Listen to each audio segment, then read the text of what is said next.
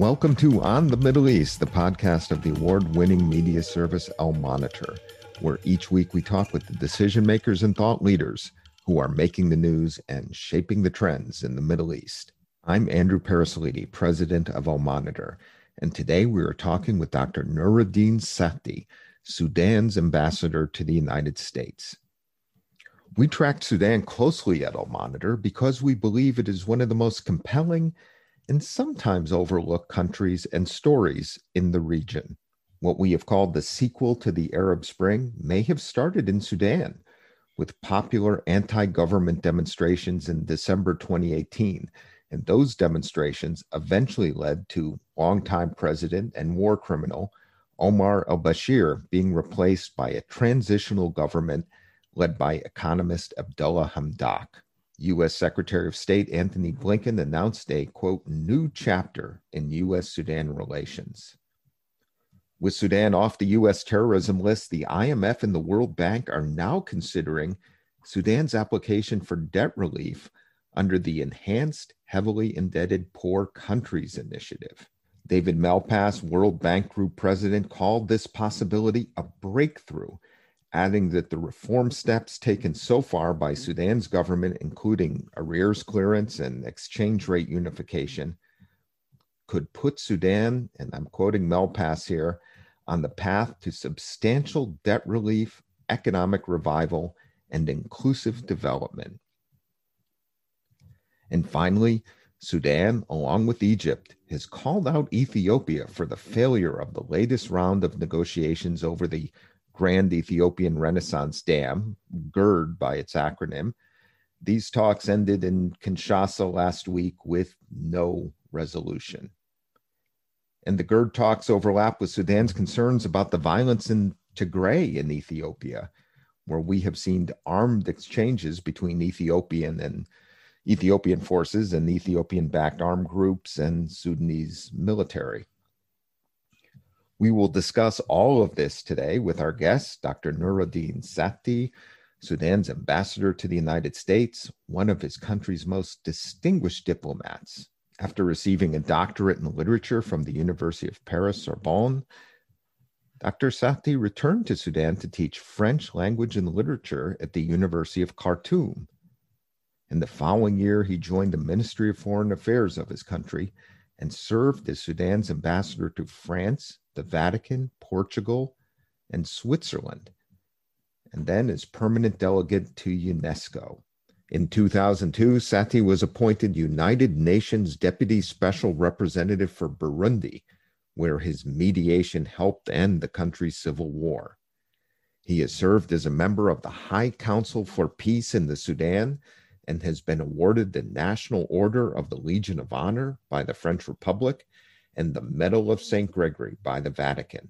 In May 2020, Sati was appointed the first Sudanese ambassador to the United States in over 20 years. My conversation with Ambassador Nuruddin Sati begins now.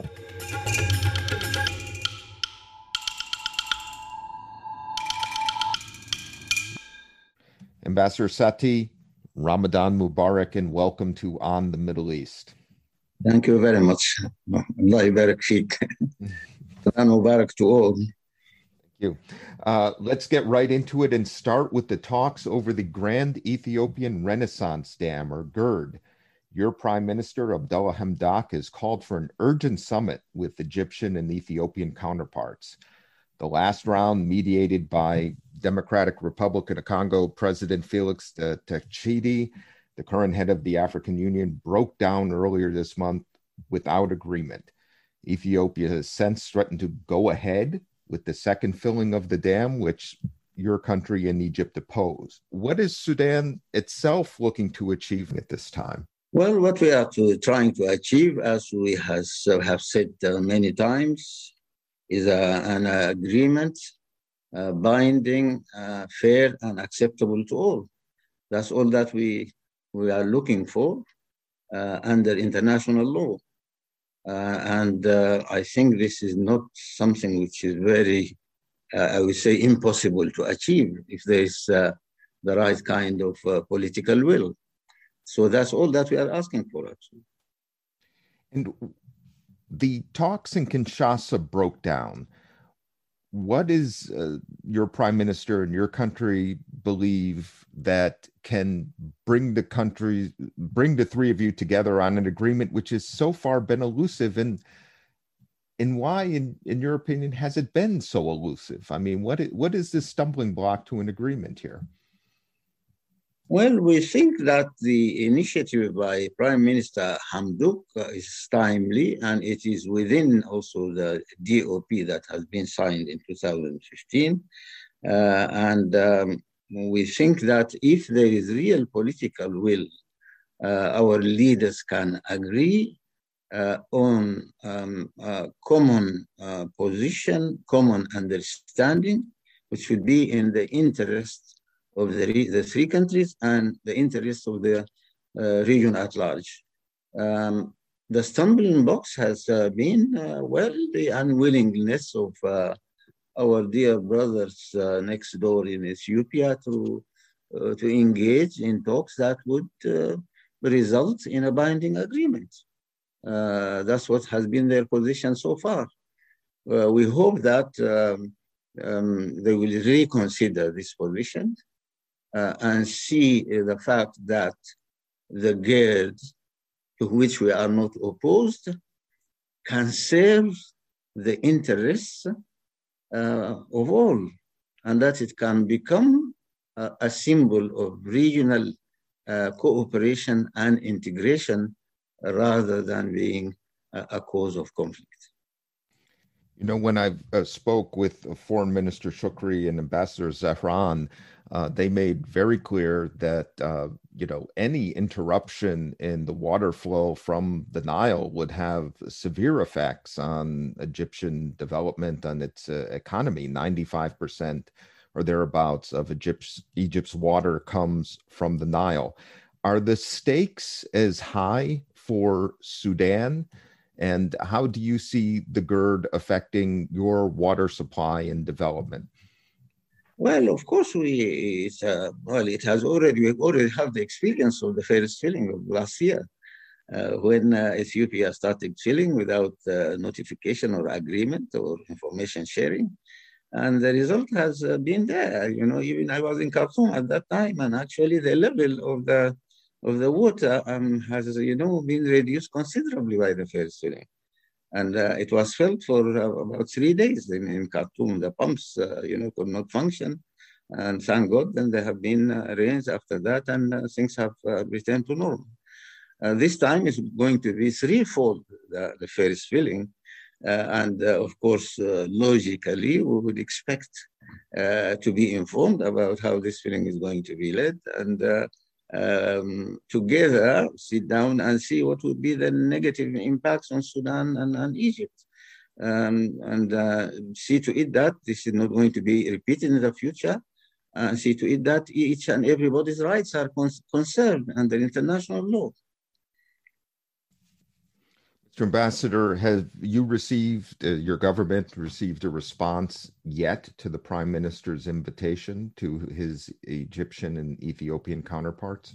Not to my knowledge, but uh, I am personally hoping, and we are hoping that there will be an agreement, because this is also this is really a way of the leaders uh, to sit together in order to look uh, into the broader picture and see what are really uh, the rights, what are the interests, what would be our future um, relations in this region, and how we can live together uh, in peace and harmony.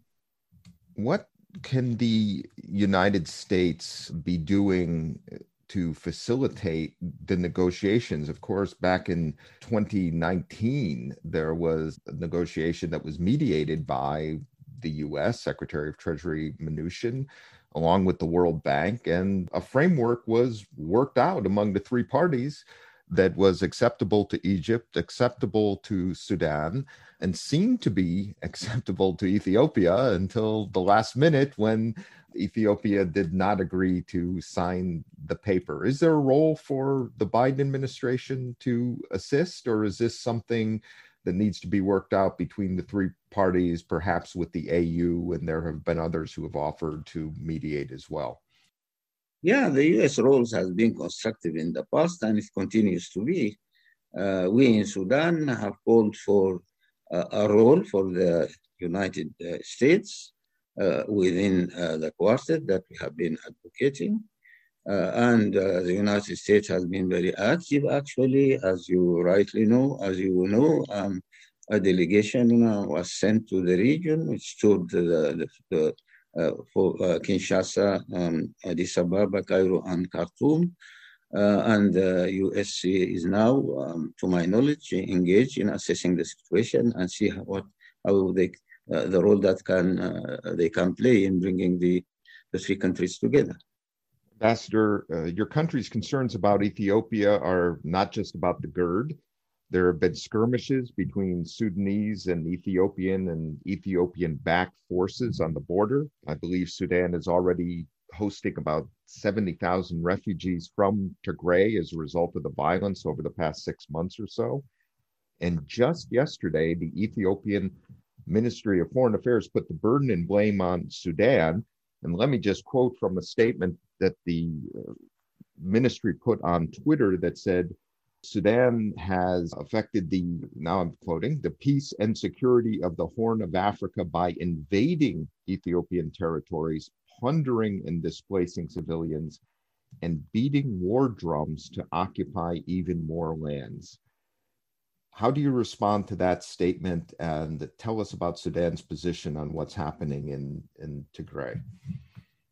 Well, uh, I, I think that this kind of language is not helpful. Well, we need to work for reconciliation and de escalation. And that's what we are doing in, in Sudan. We have not occupied uh, uh, Ethiopian territory. Uh, we have uh, recovered um, our rightful rights to our uh, borders that have been recognized since the 19th century.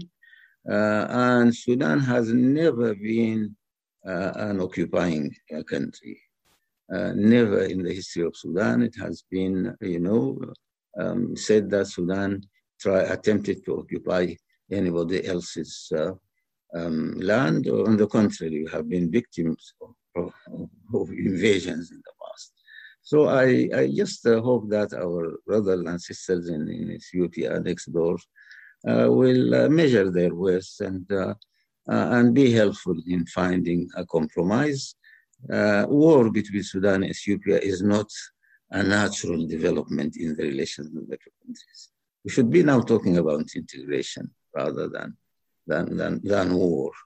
Our two people are, you know, friendly people, are loving people. We appreciate Ethiopians. Ethiopians appreciate Sudanese. And I think within, it's within this uh, uh, spirit that we seek solutions to our problems. Uh, as to the problem with Tigray, I do not want to delve into in internal politics of Ethiopia. The only thing I say, I wish them to stop uh, the war uh, and embark uh, in uh, reconciliation for their country. And they have helped us in order to resolve our problems a couple of times our recent history. All that we hope for is for Ethiopia to call on us, help them also resolve their problems. They have not done that so. They are a sovereign country. They have their own choices. We wish them well, and we wish uh, peace and stability for Israel. I think it would be fair to say, if you agree, that given the negotiations over over the GERD, uh, the situation uh, on the border of, of Ethiopia, including the refugee crisis uh, that continues, uh, that uh, there's a high risk of escalation if uh, the diplomatic process doesn't pick up. Well, you know, um, I have been working on issues of peace and reconciliation uh, in the region for the last 22 years. Not, even, not to mention the, the over 40 years that I have been engaged in diplomacy. Uh, and um, my remark is that whenever you have refugees from neighboring countries, um, you have to be very careful about managing, uh, you know, the situation. Uh, work for de-escalation so as not to, um, you know, um, uh, exacerbate the situation so that at the end of the day, the refugee phenomena does not turn into itself, itself in something else. And we have seen this for too long uh, on our eastern borders. We, we, do not want this situation to, uh, to be renewed again.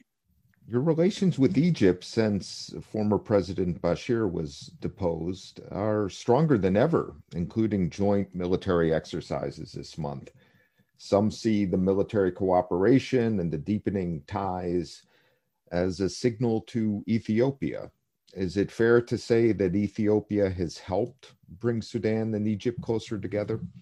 Well, I wouldn't uh, necessarily say that. Egypt and Sudan have had a couple of attempts of integration in the past, even since the 50s, actually, and, uh, and the 70s. Uh, we have worked for integration between Sudan and Egypt, and I think what's happening today is a is a development in the in the relations of the two countries, which feel that they have common objectives, they have common interests, and they are working for the welfare of their uh, of their two peoples.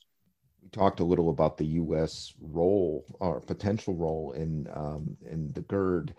U.S. Secretary of State Blinken has referred to what he calls a new chapter in U.S. Sudan relations following your country's payment of $335 million related to claims from lawsuits from U.S. families affected by Al Qaeda actions in Africa, back in the late 1990s.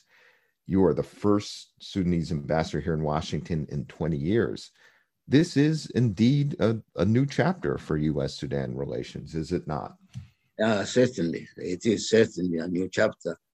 Uh, after you know hostilities that continued for 30 years, we are now opening a new chapter in which the two countries are working for full normalization of relations and building partnerships uh, uh, in all uh, aspects of life, whether it's the political coordination, economic and trade relations, security relations, and and we are really working very actively in order to see to it that uh, the, the, relations between our two countries are uh, built on solid basis uh, so that we are going to have a sustainable relation of partnership, cooperation, uh, and friendship.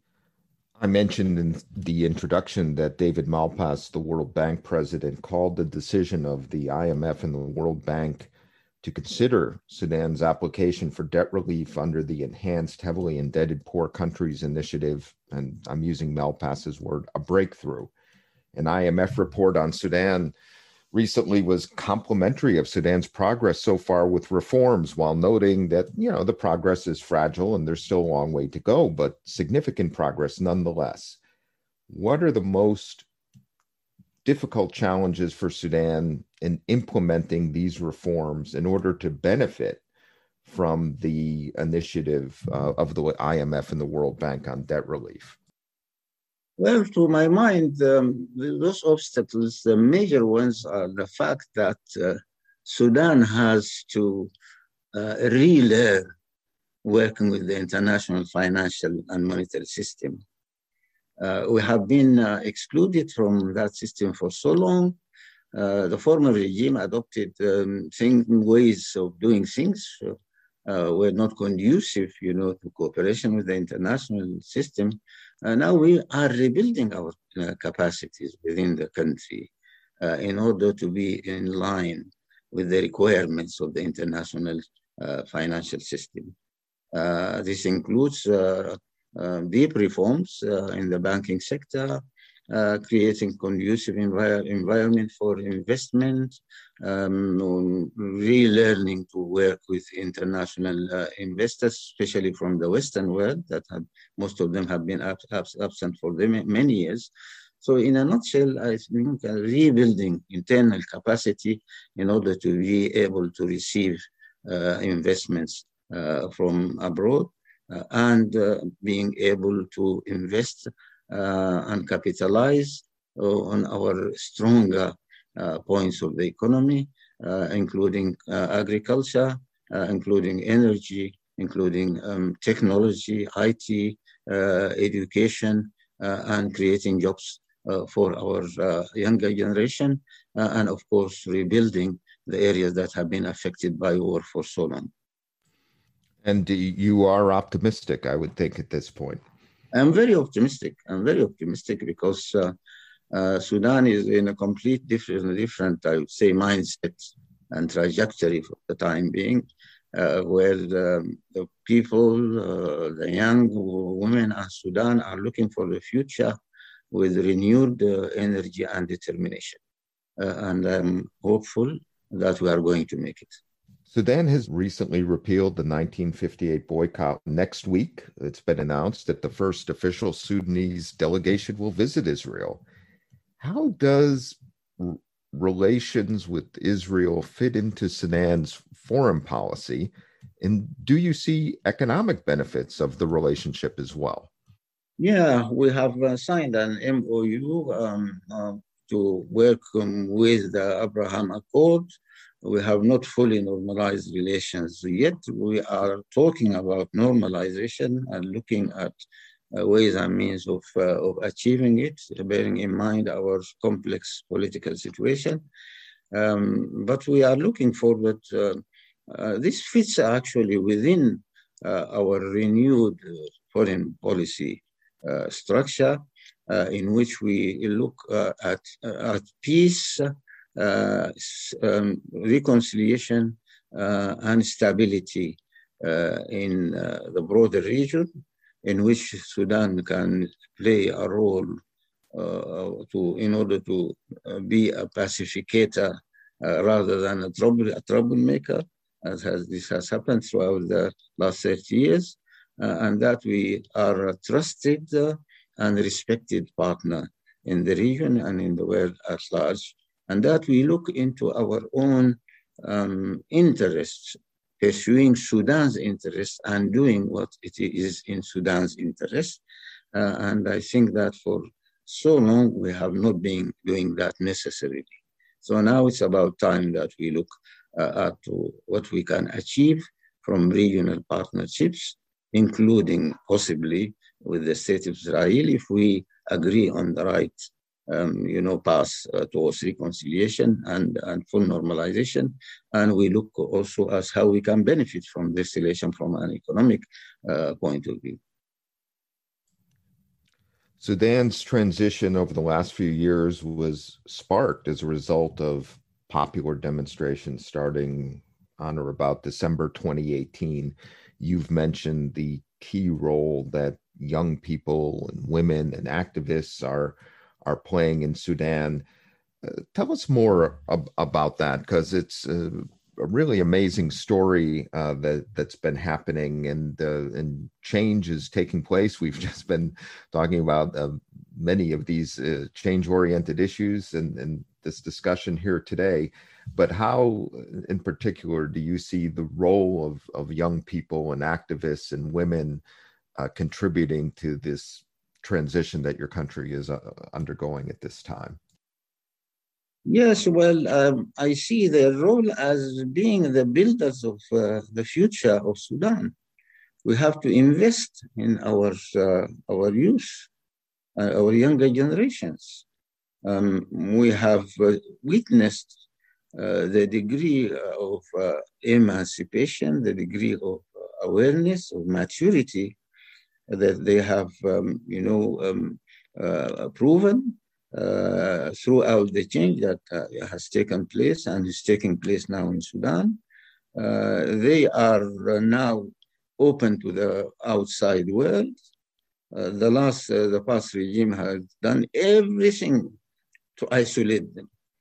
Uh, but uh, they found their ways and means of opening up to the world and understanding that the future of Sudan is in linking up with the world community and in espousing uh, the changes that are happening uh, in IT, in technology, uh, in issues of human rights, and issues of building democratic and open societies led by the civil society uh, we have Sudan has proved that it has a vibrant civil society, contrary to what people thought in the past.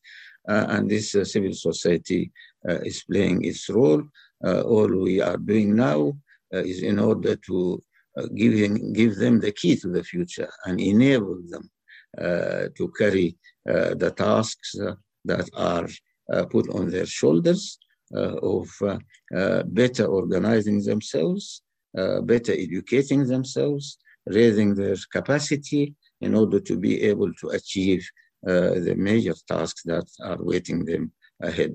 So it's about opening up to the world, opening up to the future, uh, and uh, building their capacity uh, in order, in a, I would say, in a, an orderly manner, uh, so as to be able to contribute politically, uh, socially, and intellectually to rebuilding Sudan. Ambassador, thank you for taking the time today. It's been a pleasure talking with you about developments in Sudan and the region and wishing you and all friends in Sudan uh, blessed and peaceful Ramadan. Thank you very much, Mr. Parasiliti, to you and to the monitor, and wish you well. And, uh, and I wish a peaceful Ramadan uh, to uh, the whole of the Muslim uh, world and the world at large. Thank you very much.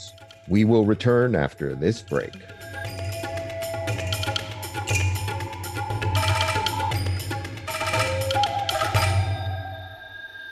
I'm Ben Caspit, Al Monitor veteran columnist reporting from Israel, one of the world's major news and action suppliers of all times, comparing to its tiny size. I've been covering and analyzing the political, diplomatic, and military arenas in Israel for over 34 years. My best selling biography, The Netanyahu Years, was out two years ago. I covered seven prime ministers, one major war, two intifadas, one prime minister's assassination, two and a half peace treaties, four military operations in Gaza, and it's not letting up anytime soon. I'm glad to invite you to On Israel, our brand new podcast, where we will discuss major events in Israel and its surroundings talk to decision makers, leaders, and analysts, and try to understand the chaos that comes with the territory of Israel and the Middle East. You will never have a dull moment with us. See you soon here on Israel Al Monitor.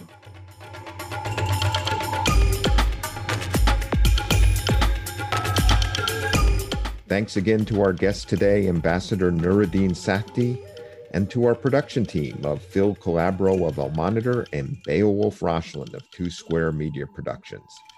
And thanks to all of you for listening.